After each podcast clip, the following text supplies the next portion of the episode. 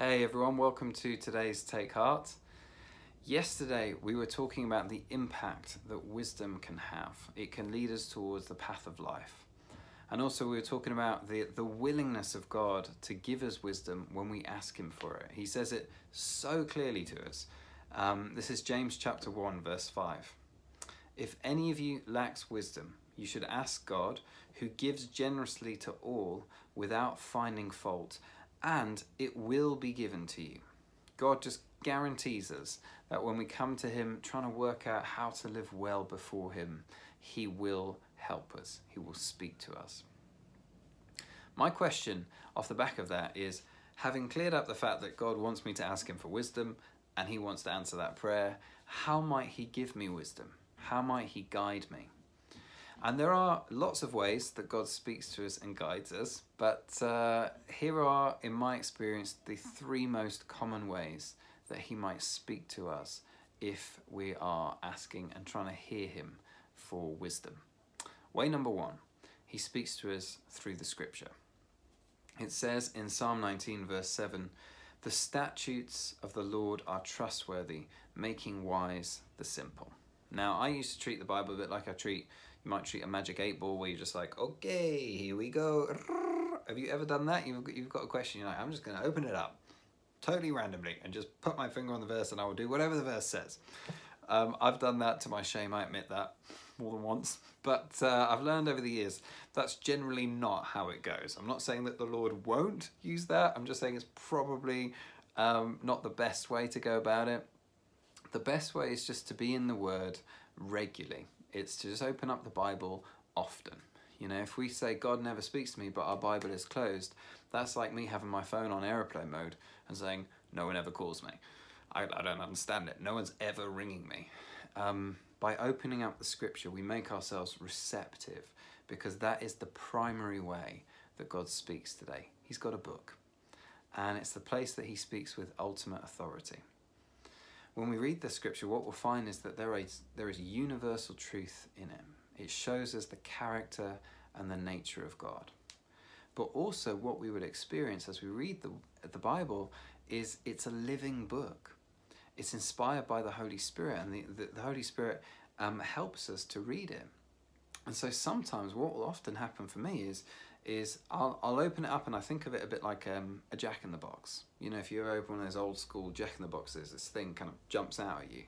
Well, sometimes when we're reading the Bible, it's like you open it up and something, a verse or a principle of scripture just jumps out and punches you on the nose. And it can really sort of be like, oh my word, that's you.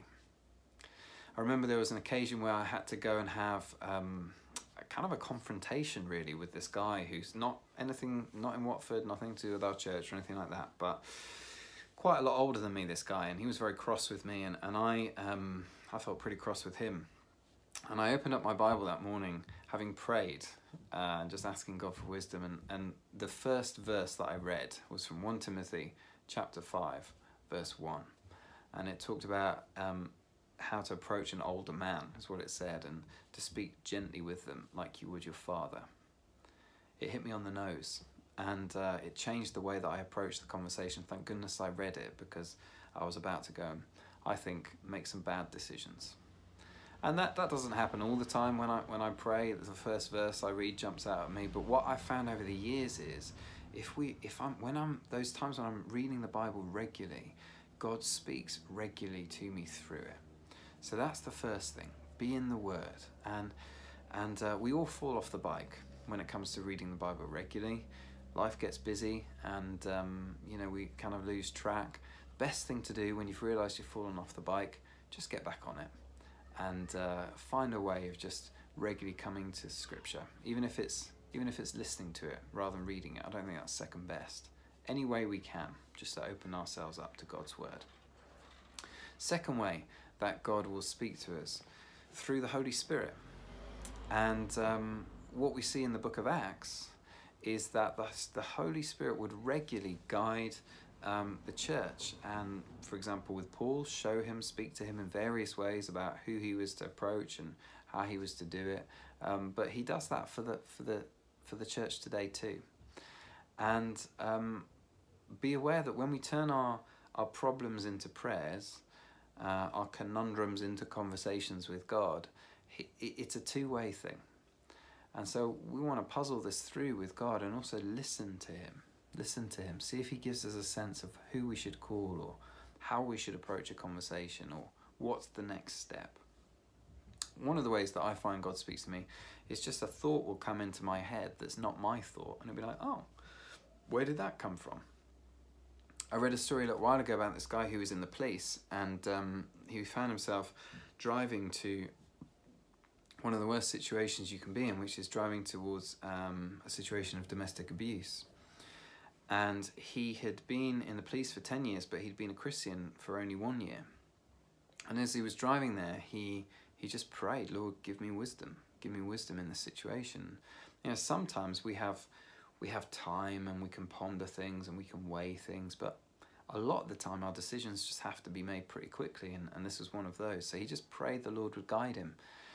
And when he arrived, um, uh, him and his colleague, there's a lot of kudos, according to this guy, about just making an arrest like this in the police. So the temptation is just bust, bust the people, as it were, and, and make the arrest. And he just he just felt like God spoke to him, just like a thought came into his head. You need to get the victim out of here. And so him and his colleague, the first thing that they did is they removed the victim from the situation. And only once they made sure that the victim was calm and safe and out of that environment did they return to arrest the perpetrator. And when they arrested the perpetrator, he said to them, um, If you'd come for me, uh, if you tried to arrest me when you first arrived, I would have done everything in my power uh, to make that difficult for you, to resist arrest, basically. But, but when they came back, he went with them incredibly calmly. And that policeman would say, That was the Lord, giving him a, a, um, a word of wisdom, as it were, for that moment. Uh, so listen to the Holy Spirit. Is He giving us a sense of something? Sometimes what I'll do is I'll I'll come back to the same problem again and again. God, I don't know. God, I don't know. And keep bouncing it up and seeing if I get any sense of anything coming back down. Third way that God can guide us is He guides us through through others. And uh, people don't need to be Christians, of course, for God to speak to us through them. Um, but usually when I've got a big problem or I'm trying to work something through, I'll go to people I know are in relationship with God and I'll ask them what they think. You know, if you haven't got life experience in an area, a good thing to do is to borrow somebody else's. One of the big um, questions I have regularly at the moment is how do I be a good dad to my boys? And uh, in order to help me with that, what I do all the time is I will talk to if I meet someone who's got grown up kids, if I meet a dad whose kids are grown up, I will ask them what they did well and what they did badly. And I'll keep a note of, you know, themes that I see emerging from from dads that say, you know what, this I really think this was a key thing for me as I was I was I was fathering my kids and I really regret that and I wouldn't want to do that and I'll I'll like write it all down. Um, because I'm trying to learn how to do it well in the book of Acts, what they would do is they would often they would often have counsel. They would try and work it out together. So Acts 15 is probably the best example of that, where they're trying to puzzle through this particular issue. And at the end of it, they write a letter to the, the churches saying, It seemed good to the Holy Spirit and to us. They talked together. I don't know if you've ever found it where you've got a really tricky knot to try and untie and uh, you just sit down with a couple of people and you just you just have a discussion at the end of which you might not know all the answers from A to Z, but you know the next step, you know the next way to next decision you need to take. Well, often if I want to know what God thinks, I'll go to godly people, and I find chatting with them helps it become clearer to me. What we do not need to doubt is that the Father wants to speak to us and He wants to guide us. These are a few of the ways that he might try and do that.